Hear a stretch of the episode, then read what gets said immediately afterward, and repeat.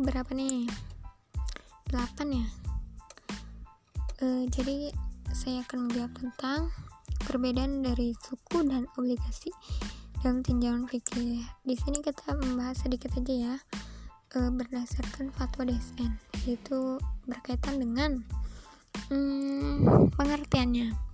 Kalau suku ini apa ya suku? Suku ini ber, berupa tuh sertifikat atau bukti kepemilikan terhadap sesuatu gitu. Jadi kayak aset, aset yang berwujud ataupun tidak berwujud.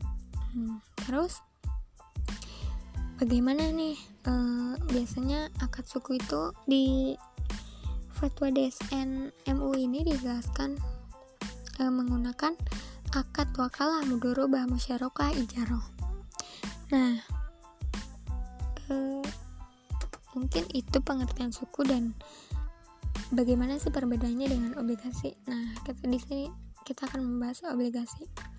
Terkait obligasi itu dalam fatwa DSN UI nomor 32 tahun 2002 itu kalau obligasi itu penerbitan surat berharga jangka panjang yang pastinya dikeluarkan berdasarkan prinsip syariah dong.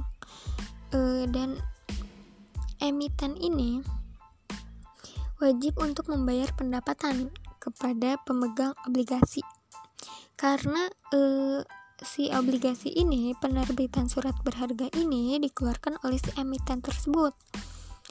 Nah, e, sebagai bagi hasilnya, si emiten ini membayar pendapatan ke kepada pemegang obligasinya.